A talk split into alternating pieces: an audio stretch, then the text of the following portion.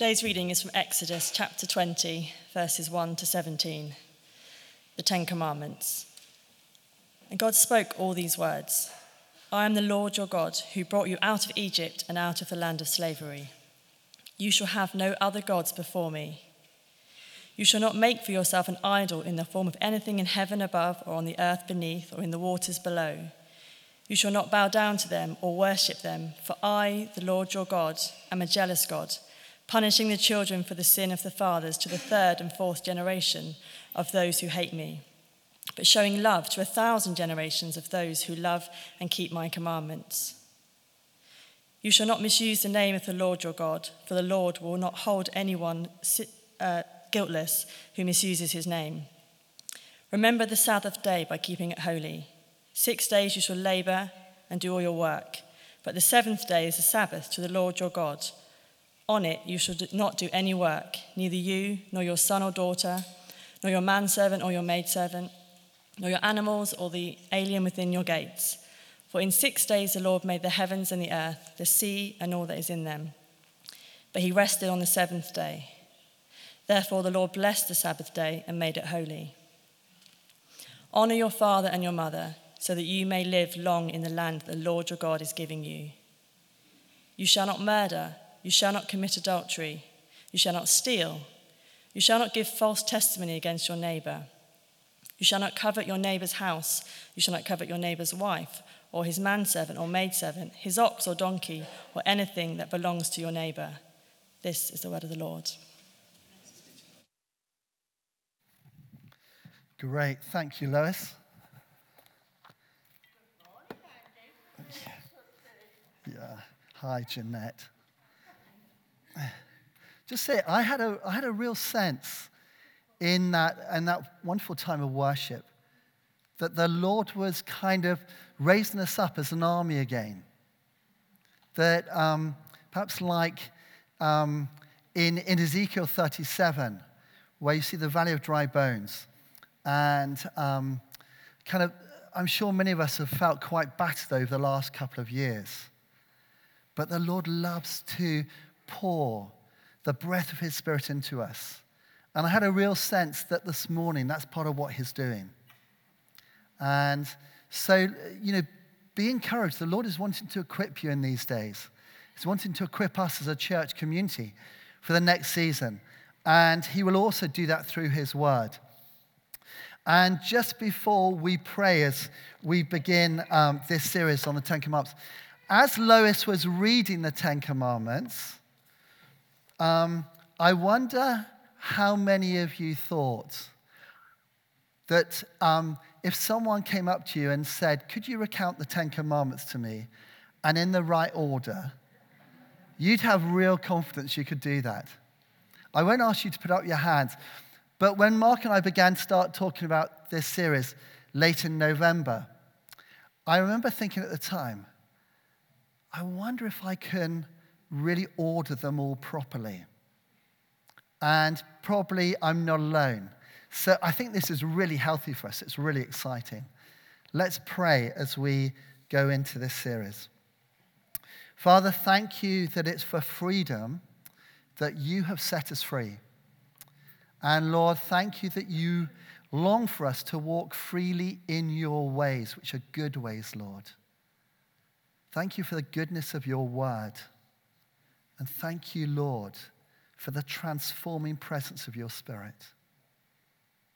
And Lord, I pray this morning that we'd be teachable as we come before your word. And Lord, that you would equip us You'd equip us to be shining light in the darkness of this time. And Lord, you'd equip us as we seek to walk in your ways and allow you to continue to transform our lives. And we ask this in Jesus' name and Lord for his glory. Amen. It's often said that the grass is greener on the other side of the fence especially when you've been watering it for the last few months. And I think we do that with coveting. We begin to peer over the other side of the fence, and then we water it. And we get it begins as a slight interest, begins a, as a little bit of, oh, that, would, that's, that looks good. And then that grows and it becomes a bit of a longing. And if we're not careful, it can become a craving.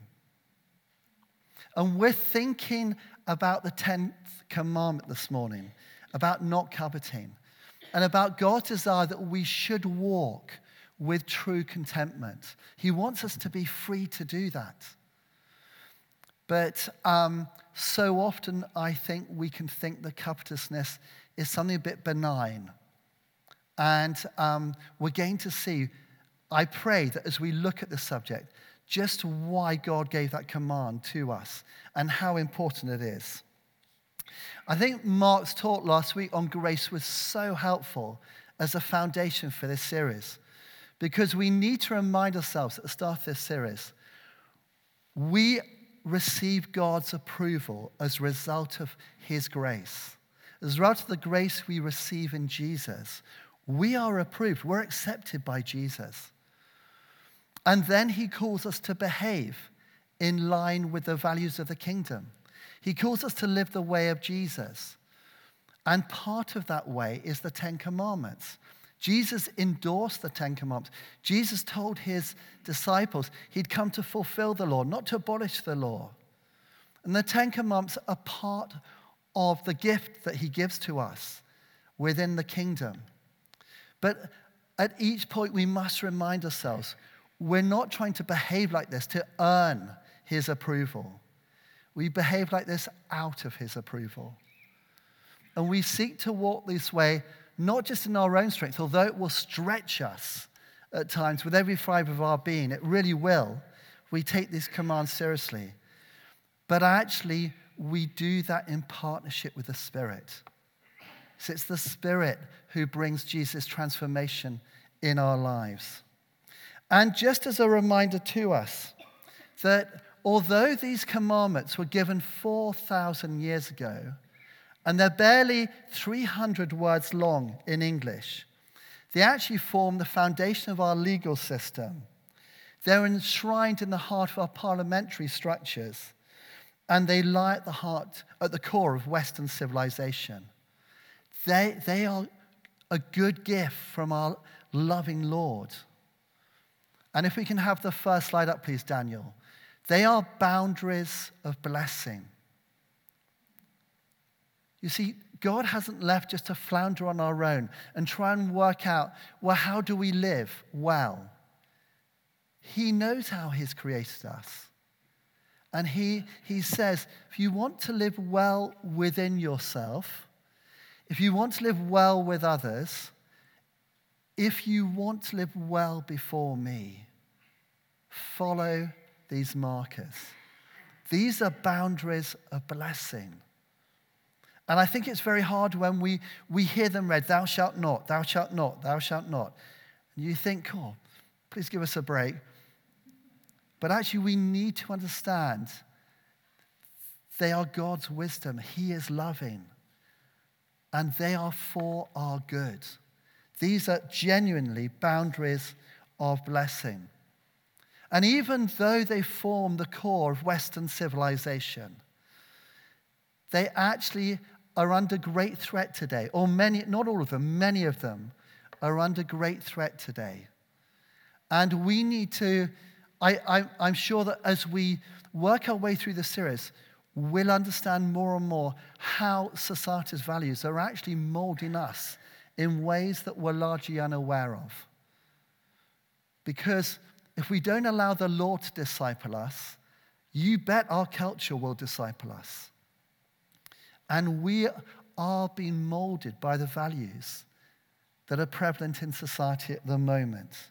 And so I think it's really, it seems really timing, and I think it's really exciting. We can embark on this series together as we begin this new year. So, the 10th commandment, we can have the next slide up, please, Daniel. You shall not covet your neighbor's house. You shall not covet your neighbor's wife. We would add also, or husband or his male or female servant, his ox or donkey, or anything that belongs to your neighbor.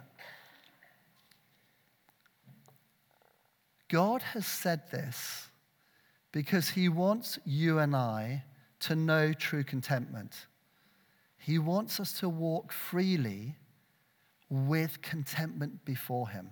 Not because he doesn't want us to be entrepreneur, entrepreneurial, not because he doesn't want us to grow. He does. He wants us to flourish. But he wants us to flourish healthily.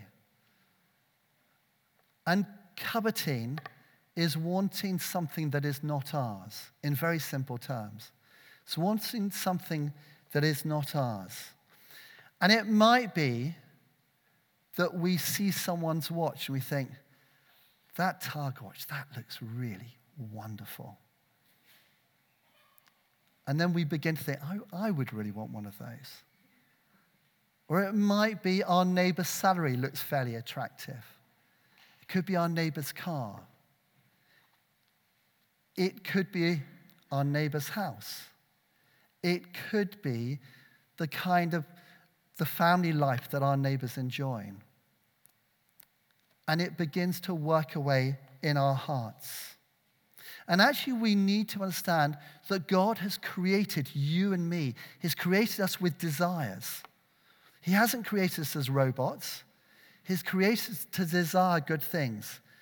And some of the things that we can see in someone else's life are very good things.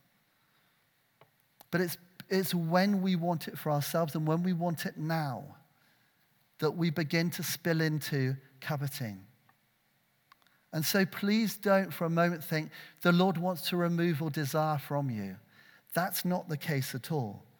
But He wants us to learn how to direct those desires healthily. And you'll, you'll probably be quite familiar with the, the story about, of the frog that jumps into a pan of water. If we can have the next slide up, please, Daniel. A pan of water that's kind of just gently heating on a stove. And the frog thinks, hey, I'm fine in here. But it's not long before the water begins to boil. And the frog realizes he can't escape and he gets boiled alive. Sorry if that's not a great image today. Sorry, I won't get myself into as much trouble as the Pope has recently about pets. But covetousness does a similar thing to us.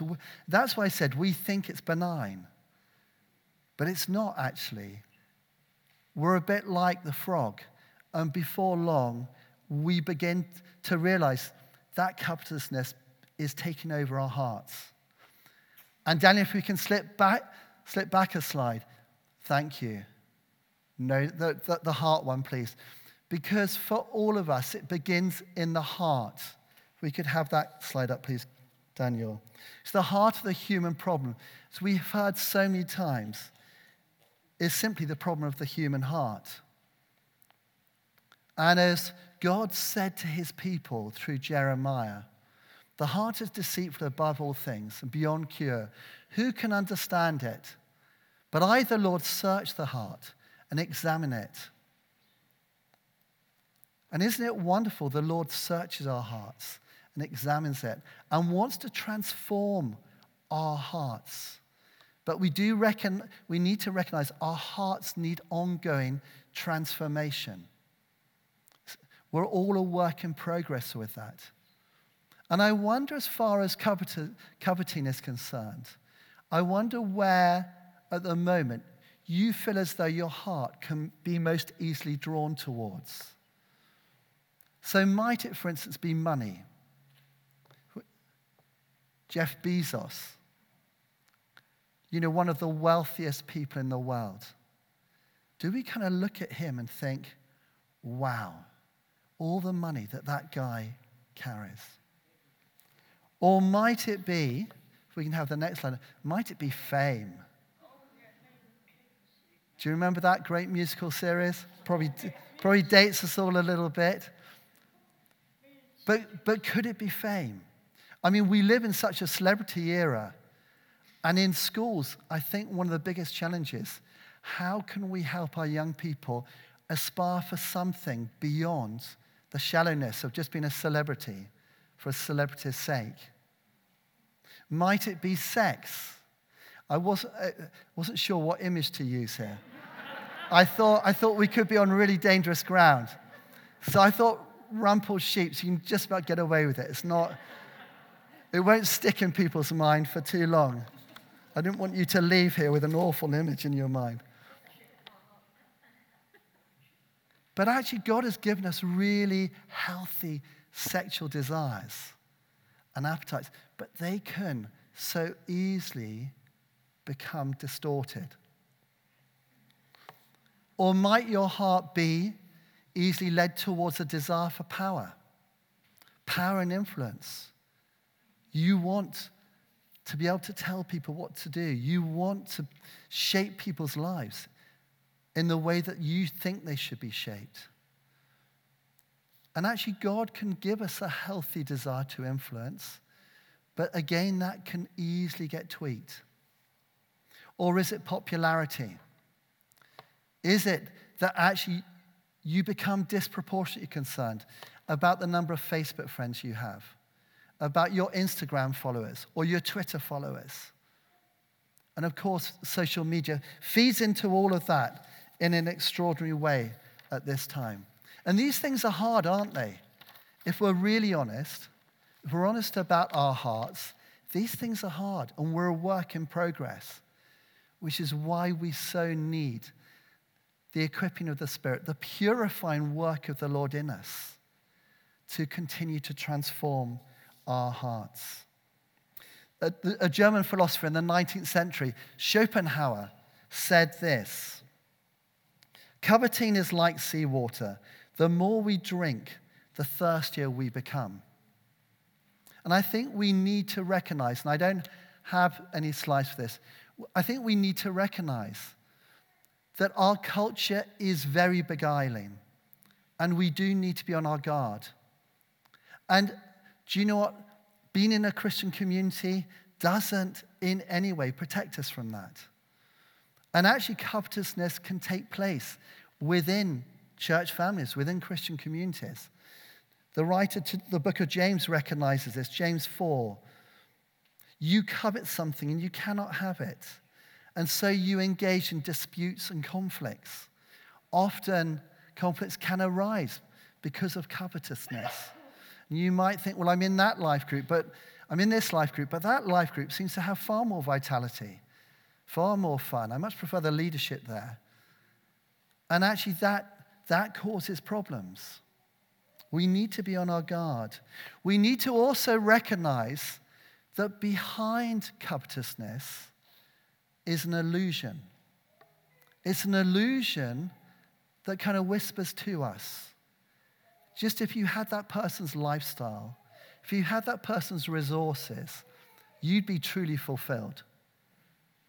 And as I was thinking about that this week, I was reminded of a time when, when Finn and I, um, many years ago, of course, when we were students in Oxford, and we were worshipping at St. Aldate's Church in Oxford, and there was a prophetic word. Um, and this lady came and shared this prophetic word, and the prophetic word was simply this Beware the sugar coated pill. And the message was a sugar coated pill can look as though it's going to cure all your ills.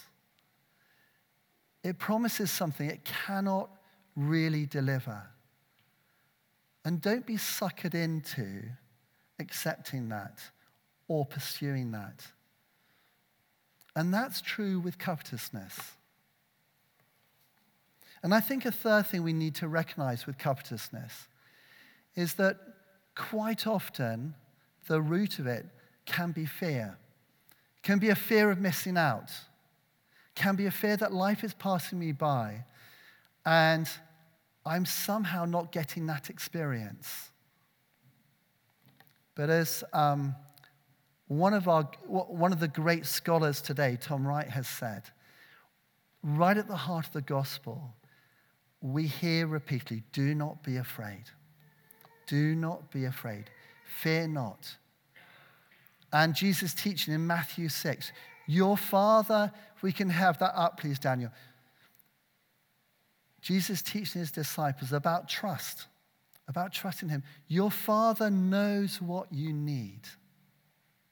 Therefore, I tell you, do not worry about your life, Don't be consumed with worry about what you will eat or drink or about your, what your body, what you, you'll wear. You know, our Father knows what we need. And yes, we need to work hard at times to ensure that we are well provided for, our families are well provided for. But fear or anxiety should not drive that. Instead, the Lord says, Delight yourself in the Lord, and He will give you the desires of your heart. Delight yourself in the Lord. Set your sights on Him. Set your sights on the values of the kingdom. Set your sights on continuing to be transformed in the likeness of Jesus. And you will find that your heart is increasingly transformed, and you will discover more fulfillment. So, as we think about covetousness, I want in closing to give us four tips for contentment. And please don't think for a moment that I've got these suspects. I really haven't. I'm on a, I'm on a huge journey with them. But I hope they might be helpful to us all. And the first is this we can admire without needing to acquire. And I, am sure, you know, many people have come up with this, but actually I've never heard someone mention it in a talk.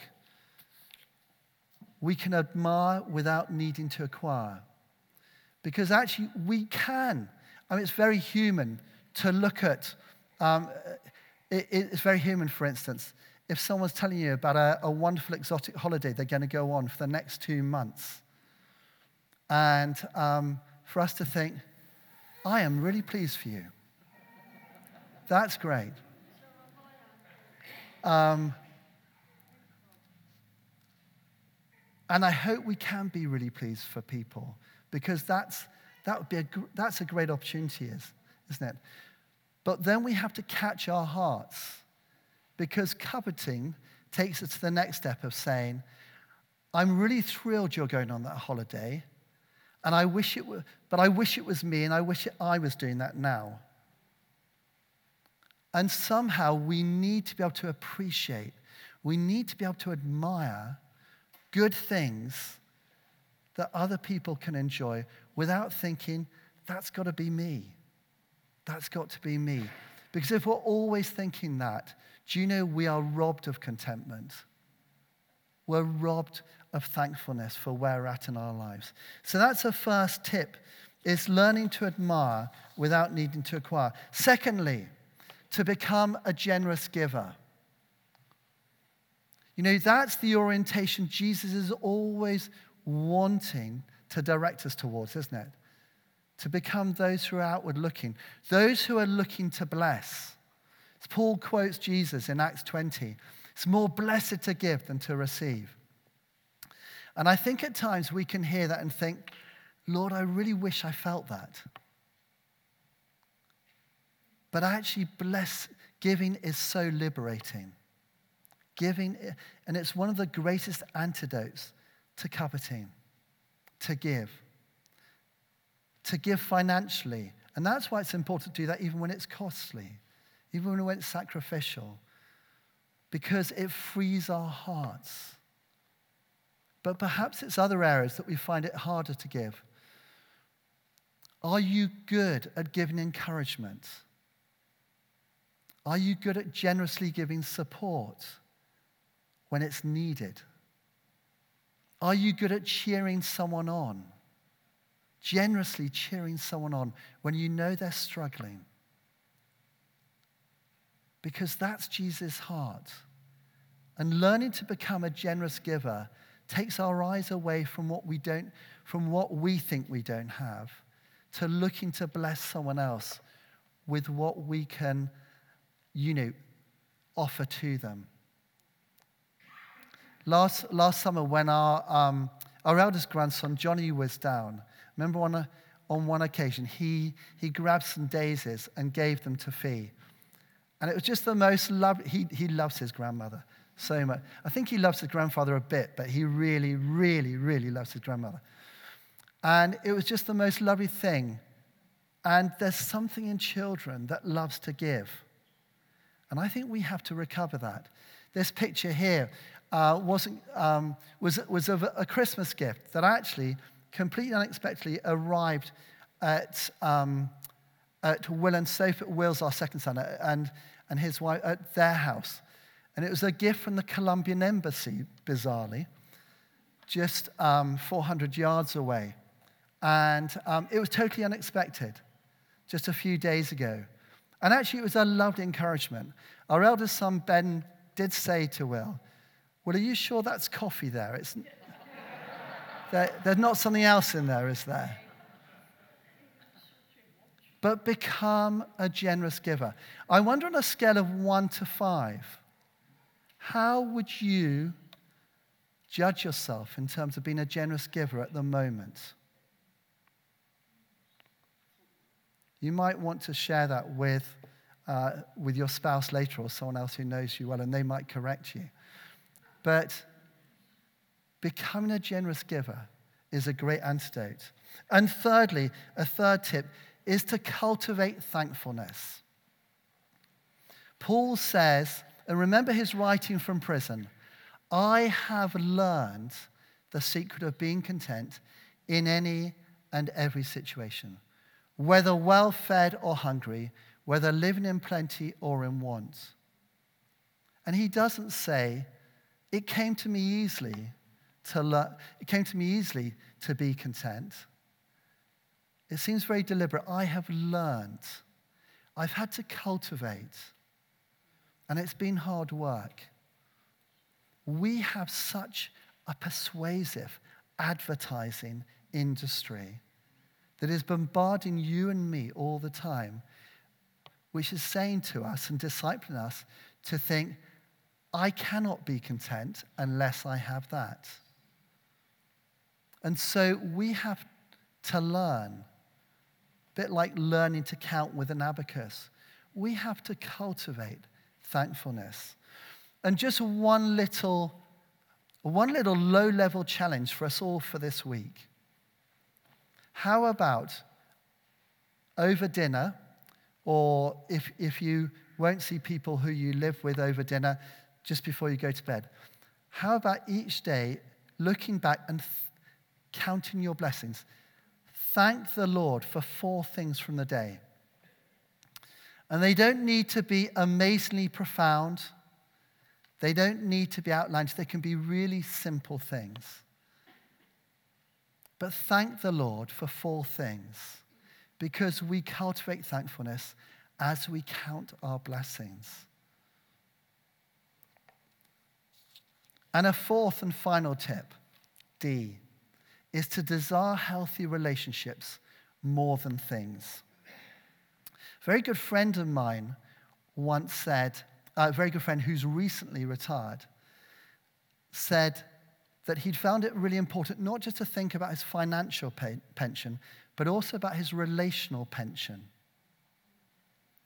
Who did he want to spend time with in that next season of his life? And as we look at the scriptures, God places such a high priority on healthy, life giving relationships. And one of my concerns is over lockdown, because we've all had to protect ourselves a bit, the danger is we've curled in on ourselves more. And actually, we need to learn to value relationships more than things, more than experiences, to value healthy relationships. And as we, as we set our minds to do that, actually, that will again undermine the power of covetousness in our lives as well. I love some of the pithy insights from Proverbs. Better a small serving of vegetables with love than a fattened calf with hatred. Better to enjoy a simple meal with people who are friends and who you're seeking to bless than have a feast when there's bitterness around. So, as we start this series, I pray that we'll be encouraged I pray that we'll be encouraged that God's ways are good. They're boundaries for blessing. And they do challenge us, they do stretch us. but not in our own, just in our own strength. That the Spirit wants to equip us and strengthen us, that we can walk freely in the ways of Jesus. And we can learn more about, like Paul, to learn the secret of contentment in a culture that's trying to persuade us to covet all the time. Let's just be quiet for a moment.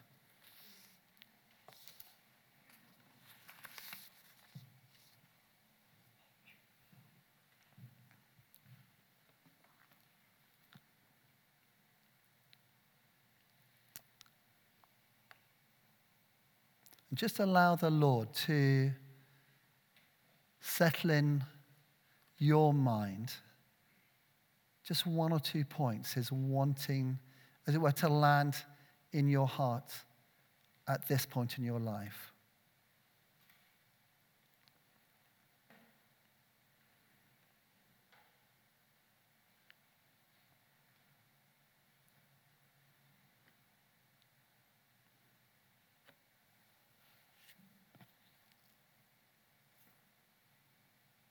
Father, thank you. You know how you have wired each of us uniquely. And Lord, we praise you for that.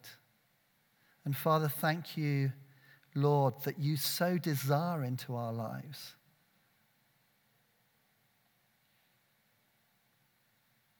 But Father, teach each of us, I pray, to grow in the secret of contentment. Lord, help us not to be naive about how our culture seeks to shape us. But Lord, grow us as more radical disciples in the way of Jesus. Amen.